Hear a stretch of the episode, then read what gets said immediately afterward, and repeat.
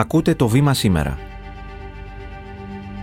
Είναι Τετάρτη 8 Μαρτίου, είμαι ο Γιάννης Διαμαντής. Μαζί μας έχουμε την Κατερίνα Παναγοπούλου. Γεια σου Κατερίνα, σε ευχαριστώ πολύ που είσαι εδώ. Καλησπέρα Γιάννη, χαίρομαι πάρα πολύ που είμαι σήμερα μαζί σου. Μου αρέσουν πάρα πάρα πολύ τα podcast του βήματος που έχετε ξεκινήσει. Αφορμή της συνάντησής μας σήμερα είναι η μέρα της γυναίκας. Μια μέρα που καλό είναι φυσικά να αναφερόμαστε σε αυτήν και να την θυμόμαστε, όχι όμως και να πιστεύουμε ότι μπορεί από μόνη της να φέρει το τέλος της γυναικείας καταπίεσης και να ξεριζώσει τα στερεότυπα εις βάρος των γυναικών. Κοίταξε, θεωρώ ότι έχουν γίνει πολλά και κομβικά βήματα στο θέμα της ισότητας των φίλων.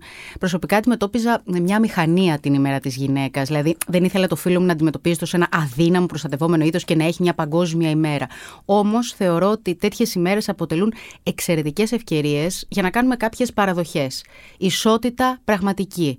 Δεν υπάρχει ακόμα θα πρέπει να συνεχίσουμε να την διεκδικούμε παντού και στους χώρους εργασίας και στην κοινωνική μας ζωή. Ισότητα όμως, όχι εύνοια των γυναικών, θεωρώ αναχρονιστικές ας πούμε τις ρυθμίσεις όπως ε, ποσόστοση. Πραγματική ισότητα, όχι να ευνοούμε επειδή είμαι γυναίκα, αλλά να μην αδικούμε εξαιτίας το ότι είμαι γυναίκα. Επίσης, μιλάω τελείως προσωπικά. Τα δύο φύλλα είναι ίσα, δεν είναι όμοια. Θα πρέπει να τονίζονται τα διαφορετικά χαρακτηριστικά τους και αυτό δεν θεωρώ ότι είναι σεξισμός. Δηλαδή, δεν πρέπει να λέμε σεξισμό κάθε κριτική ας πούμε, που ασκείται σε μια γυναίκα. Πολλές φορές κάνουμε κατάχρηση του όρου και θεωρώ προσωπικά ότι αυτό μπορεί να βλάψει αντί να ωφελήσει. Η σκέψη μας αυτή τη στιγμή είναι στους ανθρώπους, νέους ανθρώπους κυρίως που ταξίδευαν και έχασαν τη ζωή τους, στους συγγενείς τους που έχασαν αγαπημένα πρόσωπα, στους τραυματίες που ελπίζουμε να συνέλθουν γρήγορα και ήδη τώρα που μιλάμε συνεχίζεται η προσπάθεια, συνεχίζονται οι προσπάθειες των αρχών για απεγκλωβισμό γιατί οι συνθήκες είναι τραγικές. Σκοπός της παρουσίας σου εδώ είναι το πολύ ενδιαφέρον άρθρο στο βήμα της Κυριακής για την πρόεδρο της Δημοκρατίας Κατερίνα Σακελαροπούλου. Όλα βέβαια βρίσκονται υπό την βαριά σκιά του τραγικού σιδηροδρομικού δυστυχήματος στα Τέμπη. Θα ήθελα λοιπόν να μας μιλήσεις για την πρόεδρο και υπό αυτό το πρίσμα, καθώς η ταπεινότητα της παρουσίας της στον τόπο του δυστυχήματος από τις πρώτες κιόλας ώρες, σε μένα τουλάχιστον έκανε ιδιαίτερη εντύπωση. Νομίζω ότι η πρόεδρος της Δημοκρατίας, κυρία Σακελαροπούλου, κατά την προσωπική μου άποψη, είναι μια εξαιρετική γυναίκα. Αποτελεί role model, όπως λέμε. Τιμά το ανώτατο αξίωμα που κατέχει. Και όπως είπες, Γιάννη, δεν πέρασε καθόλου απαρατήρητο ότι εγκατέλειψε τη Μολδαβία που πραγματοποιούσε εκείνες τις μέρες επίσημη επίσκεψη και έσπευσε από την πρώτη στιγμή στο σημείο τραγικού δυστυχήματος. Είναι μια εθνική τραγωδία, μας έχει συνταράξει όλους. Με δυσκολία προσωπικά κρατούσα τα δάκρυά μου, βλέποντας όλες αυτές τις εικόνες, φωτογραφίες, άνθρωποι κρατούσαν τους δικούς τους ανθρώπους στα χέρια. Δεν θέλω να μακρηγορήσω όμως, γιατί σήμερα με έχεις καλέσει για ένα άλλο θέμα να συζητήσουμε. Θα ξαναγυρίσω λοιπόν στην πρόεδρο. Θεωρώ εκπληκτική αυτή την κίνηση που έκανε, το να πάει στο σημείο της ε, τραγωδίας και νομίζω ότι είναι κάτι από αυτά που την διαφοροποιούν, ότι παρά τη θεσμικότητα του ρόλου της, η Κατερίνα Σακελαροπούλου βγαίνει στον κόσμο. Και λέω η Κατερίνα Σακελαροπούλου είπε Κατερίνα θέλω να με λένε, όχι Κατερίνη, στην αρχή την αποκαλούσαν έτσι. Είπε θέλω Κατερίνα, είχε δείξει από την πρώτη στιγμή δηλαδή ότι θα έδινε στον θεσμό τη δική της αισθητική και αξιακή αντίληψη. Βεβαίως και δέχεται και δεχόταν από την πρώτη στιγμή επιθέσεις. Δεν είναι ένα πολιτικό πρόσωπο, προέρχεται από την κοινωνία των πολιτών και νομίζω ότι δίνει το στίγμα της με αποφάσεις που αποπνέουν από τη μία προοδευτισμό, συγχρόνως όμως με απόλυτο σεβασμό στο υψηλό κύρος του θεσμού. Και αυτό νομίζω ότι την κάνει να ξεχωρίζει, Γιάννη. Είχες μια εμπειρία που δεν έχουν πολλοί Έλληνες στη ζωή τους.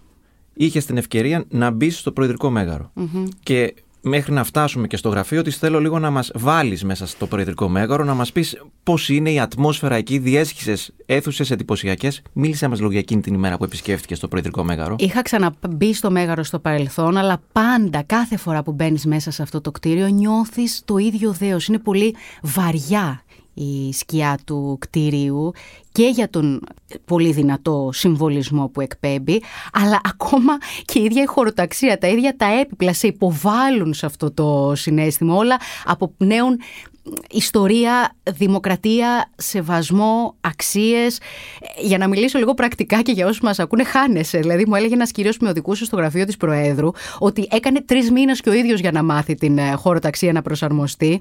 Και όπως είπες έχει ενδιαφέρον να συζητήσουμε αργότερα και για το ίδιο το γραφείο της Προέδρου, που και γι' αυτό έχει δεχτεί πολλές επιθέσεις. Θεωρώ ότι είναι η ώρα να αποκτήσει η πατρίδα μας μια άξια Ελληνίδα στην κορυφαία πολιτική της θέση.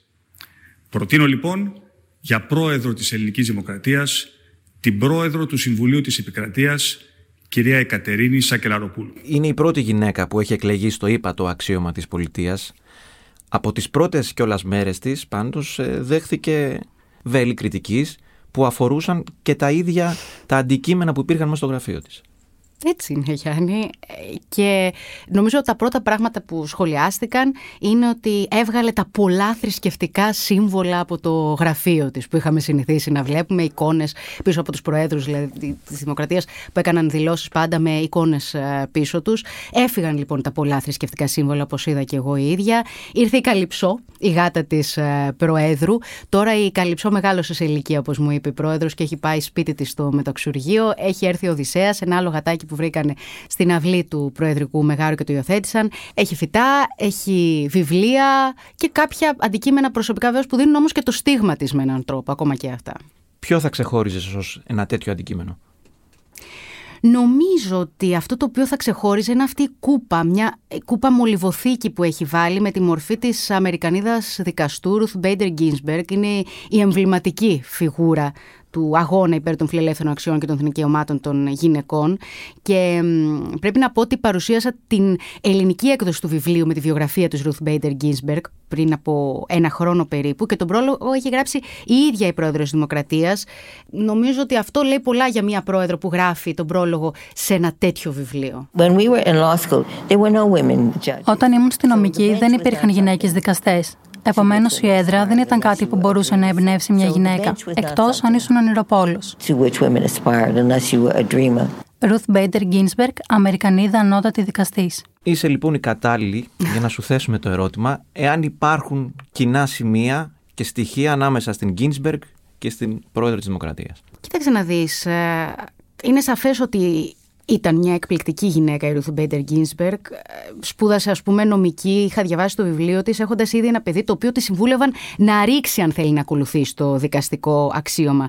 Βρέθηκε και εκείνη και πολύ περισσότερο βεβαίως από την πρόεδρο, αντιμέτωπη με διακρίσεις, αντιμέτωπη με αδικίες, ακριβώς εξαιτίας του φίλου της, όπως συμβαίνει και με την Ελληνίδα πρόεδρο της Δημοκρατίας. Υπάρχει μια φράση που έλεγε στο βιβλίο της ότι εγώ όταν μπήκα στη νομική, οι γυναίκες αποτελούσαν το λιγότερο από 3% του νομικού προσωπικού των ΗΠΑ. Και νομίζω ότι έχουμε την πρώτη γυναίκα πρόεδρο της Δημοκρατίας και αυτή ήταν μια καινοτομία για την χώρα μας. Ήταν ένα εκπληκτικό γεγονός ότι μια γυναίκα αναλαμβάνει το ανώτατο αξίωμα για πρώτη φορά στη χώρα μας. Οπότε βρίσκω πολλούς έτσι συσχετισμούς στην πορεία αυτών των δύο γυναικών. Να πάμε και στην καινοτομία της Προέδρου της Δημοκρατίας. Μια κίνηση πρωτόγνωρη με την αφορμή της οποίας βρέθηκες και εσύ στο Προεδρικό Μέγαρο και συνάντησες την Πρόεδρο. Ναι, η Πρόεδρος της Δημοκρατίας αποφάσισε να κάνει ένα μουσείο εντός της Προεδρίας της Δημοκρατίας με τα μεγάλης οικονομικής αξίας δώρα που δέχεται είτε από αρχηγούς κρατών είτε από στελέχη των ενόπλων δυνάμεων. Όπως ε, μου είπε μιλώντας μαζί της, ήταν κάτι το οποίο σκεφτόταν να κάνει από την αρχή σχεδόν της θητείας της. Μια κίνηση με ιδιαίτερα συμβολική αλλά και ουσιαστική σημασία. Πολλό δε μάλλον αν αναλογιστεί Γιάννη κανείς αυτό που μάθαμε, που δεν το είχαμε παρατηρήσει, ότι ε, εκτός από τα αντικείμενα που βρέθηκαν του Κωστή Στεφανόπουλου και του Κάρολου Παπούλια, για τους οποίους για τον Κωστή Στεφανόπουλο έχει γίνει και ένα ειδικό, μια ειδική εταζέρα που έχουν τοποθετηθεί, κάποια δώρα που είχε λάβει. Στον Κάρολο Παπούλια υπάρχουν ε, μέσα στην ε, Προεδρία. Ε, δεν βρέθηκαν άλλα δώρα από προηγούμενους ε, προέδρους. Επομένως, φαίνεται ότι με έναν τρόπο η Κατερίνα Σακελαροπούλου ήθελε να λειτουργήσει διαφορετικά. Βρήκε το χώρο που θα στεγαζόταν το μουσείο, μια αποθήκη μου είπε, η οποία τη βάψαν, τη διαμόρφωσαν καταλήλως. Πλέον φιλοξενεί όσα δώρα δέχεται. Δεν ξέρω αν θέλεις να πούμε και κάποια αντικείμενα πολύ ιδιαίτερα που έχει μέσα αυτό το μουσείο. Είδα, ας πούμε, ένα αναμνηστικό, ένα αναμνηστικό μετάλλιο θηρεό του Παπα Φραγκίσκου με τους Αποστόλους Παύλο και Βαρνάβα, ένα απίστευτο έργο, ε, μια εννιάφωτη εβραϊκή λιχνία από το Εβραϊκό Μουσείο Θεσσαλονίκης, ένα αντίγραφο του πρωτοκόλου παράδοσης Θεσσαλονίκης στο ελληνικό στρατό το 1912, διάφορα ε, ξύφη ενθύμια που έλαβε από ορκομοσίες αποφύτων των σχολών Ικάρων, Ευελπίδων, Δοκίμων, βεβαίως σημαίες και έκανε και ειδική αναφορά στην παρουσίαση η πρόεδρος που ε, από τα φυλάκια της ακριτικής Ελλάδας, της Γάβδου, του Αϊστράτη, στη Στρογγύλη, στο Φαρμακονήσι. Και πρέπει να πω ότι η ίδια ξεχωρίζει την ώρα που μας παρουσίαζε το μουσείο μια αναμνηστική πλακέτα σε χαλκό Της δόρισε τη συγκεκριμένη πλακέτα ο Δήμος Καλημέρα της Κάτω Ιταλίας όταν την ανακήρυξε επίτιμη δημότη και διακρίνεται σε αυτή την πλακέτα μια επιγραφή στα γκρίκο. Τα γκρίκο είναι το γλωσσικό ιδίωμα των ελληνόφωνων κατοίκων. Σε αυτή λοιπόν την επιγραφή ε, αναφέρεται «Ξένη δεν είσαι εδώ στην Καλημέρα» ε, όπως λεγόταν, λέγεται ο Δήμος. Είναι ένας όμορφος, λιτός χώρος που παίρνει αξία από τα ίδια τα αντικείμενα. Δεν λένε δηλαδή έτσι, περίτεχνο το design που έχουν φτιάξει, αλλά είναι ένας πολύ όμορφος χώρος που νομίζω ότι ακριβώς είναι και το στίγμα της ε, Προέδρου. Κάθε δώρο δηλαδή που θα λαμβάνει η πρόεδρος θα τοποθετείται σε αυτό το μουσείο; Αυτό το οποίο είπε ότι θέλει να κάνει είναι να τοποθετεί στο μουσείο τα δώρα της μεγάλης οικονομικής αξίας ε, για να ανήκουν στον ελληνικό λαό. Τα άλλα όμως, τα οποία έχουν ε, συναισθηματική αξία, όπως είπε, τα έχεις στο γραφείο της. Δηλαδή, όταν μπήκα μέσα στο γραφείο της, ρώτησα για μια κούκλα που είχε τοποθετημένη σε μια γωνιά εκεί του, του γραφείου της. Είναι, μου είπε, μια κούκλα από την Ουκρανία. Της την έδωσε με τα χέρια της μια γυναίκα πρόσφυγας όταν είχε πάει να επισκεφθεί την ε, Ουκρανία κατά τη διάρκεια της ρωσικής εισβολής. Πιο πέρα έχει μια άλλη κούκλα, της έδωσαν την ημέρα των γενεθλίων της κάτοικη από το χωριό της μαμάς της Προέδρου και την έχει και αυτήν στο γραφείο της. Μια λύρα που της έφτιαξε ένας κάτοικος της Καρπάθου και μια καταπληκτική κατασκευή ενός μαθητή, πολύ μικρού μαθητή από το Μεσολόγγι και όλα αυτά ε, τα έχει κρατήσει σε μια γωνιά, τα έχει τοποθετημένα στο γραφείο της, τα οποία βεβαίως δεν αξίζουν πολλά λεφτά, αλλά έχουν μια ιδιαίτερη αξία για εκείνη. Η ίδια τι είπε σε σένα και το βήμα για την πρωτοβουλία της αυτή; Έκανε πράγματι μια αποκλειστική δήλωση στο βήμα η πρόεδρος της Δημοκρατίας. Είπε ότι από τότε που ανέλαβα, θα μεταφέρω αυτούς τη δήλωσή της για να μην αλλά, δώσω εγώ μια δική μου ερμηνεία στα λόγια της. Από τότε που ανέλαβα, είπε τα καθήκοντά μου, είχα την άποψη ότι τα δώρα που μου προσφέρονται τα δέχομαι ως πρόεδρος της Ελληνικής Δημοκρατίας και συνεπώς ανήκουν στον ελληνικό λαό. Για το λόγο αυτό και θέλοντας να αφήσω μια συνέχεια πίσω μου, όπως είπε χαρακτηριστικά, σκέφτηκα να δημιουργηθεί αυτό το μικρό μουσείο μέσα στο Προεδρικό Μέγαρο. Ένας χώρος προσβάσιμος στο κοινό, που θα έχει τη δυνατότητα ο κόσμος να βλέπει όλα τα αξιόλογα αντικείμενα που προσφέρονται διαχρονικά στους Προέδρους. Κάτι λέει που έχει σημασία και για το άνοιγμα του θεσμού της Προεδρίας προς τον κόσμο. Αυτό το άνοιγμα του θεσμού γίνεται και ψηφιακά. Σωστά. Και δεν το είχαμε συνηθίσει αυτό, Γιάννη. Πρόεδρο με επίσημο λογαριασμό στο Instagram, ναι, δεν είχαμε μέχρι τώρα. Ναι, και στο Instagram και στο Twitter. Ε, και ήταν μια πρωτοβουλία, ήταν κάτι το οποίο το, ήταν ιδέα της ίδιας της ε, Προέδρου, εξ όσων γνωρίζω. Ήθελε να κάνει το θεσμό πιο εξωστρεφή. Ε, η Προεδρία δεν πρέπει να δίνει το στίγμα ότι ζει σε μια γυάλα. Πρέπει να φαίνεται ότι παρακολουθεί τις εξελίξεις και νομίζω ότι είναι ένας τρόπος για να έρχεται και η ίδια πιο κοντά στον ε, κόσμο με αυτόν τον τρόπο, αλλά να γνωρίζει και ο κόσμος και το έδρο που γίνεται στην ε, Προεδρία της επισκέψης της, όχι να τις ψάχνει κανείς σε δελτία τύπου. Μια μέρα σαν τη σημερινή σημερινή, μέρα τιμής για τις γυναίκες όλου του κόσμου που αγωνίζονται για ένα καλύτερο αύριο, έχουμε στην καρδιά και στο μυαλό μας τις γυναίκες της Ουκρανίας. Εκείνες που έμειναν να πολεμήσουν για την πατρίδα τους, που αντιμετωπίζουν άοπλες τα ρωσικά τάγκς, που αφουγκράζονται το βουητό του πολέμου κλεισμένες στα υπόγεια των σπιτιών τους ή στις στοές του μετρό σφίγγοντας την αγκαλιά τους στα μωρά τους, ή τα φέρνουν στον κόσμο ενώ γύρω τους πέφτουν οι βόμβες. Παρόλα αυτά όμως, και είναι κάτι που προξενεί εντύπωση, είναι ότι φαίνεται να έχει χαμηλή δημοτικότητα η πρόεδρος της Δημοκρατίας σε σχέση με τους άνδρες προκατόχους της.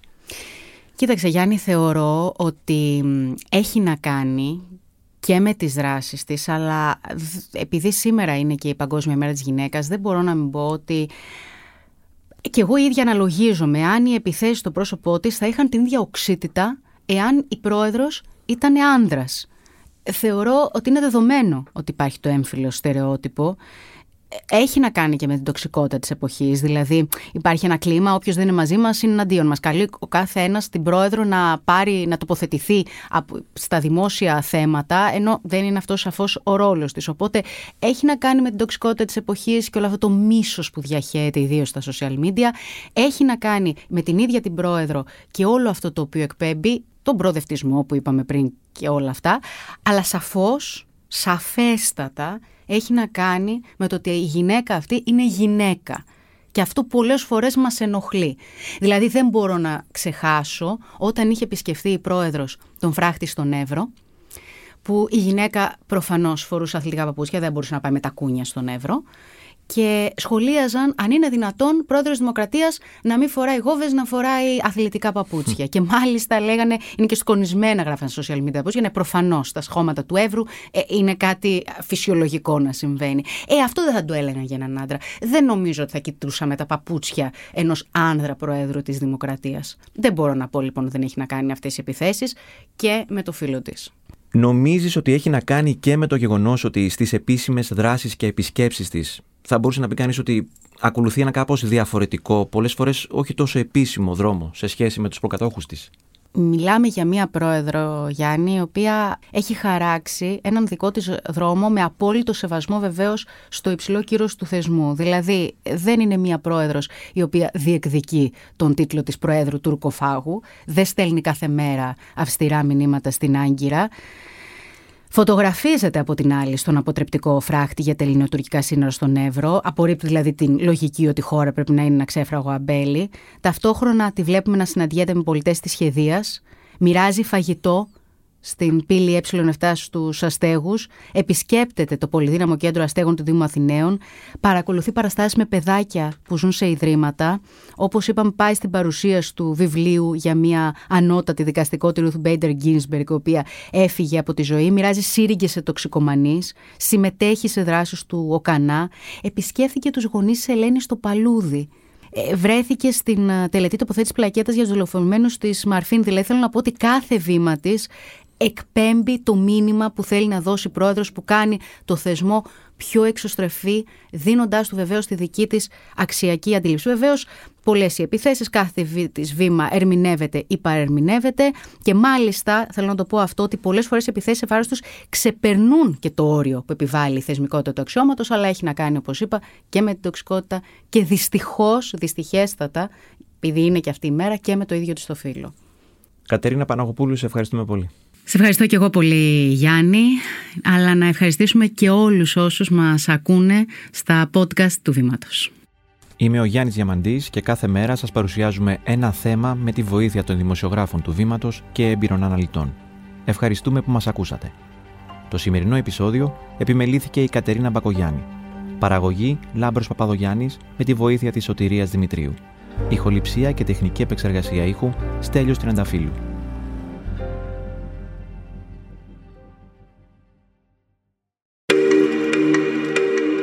Alter Ego Media. Podcast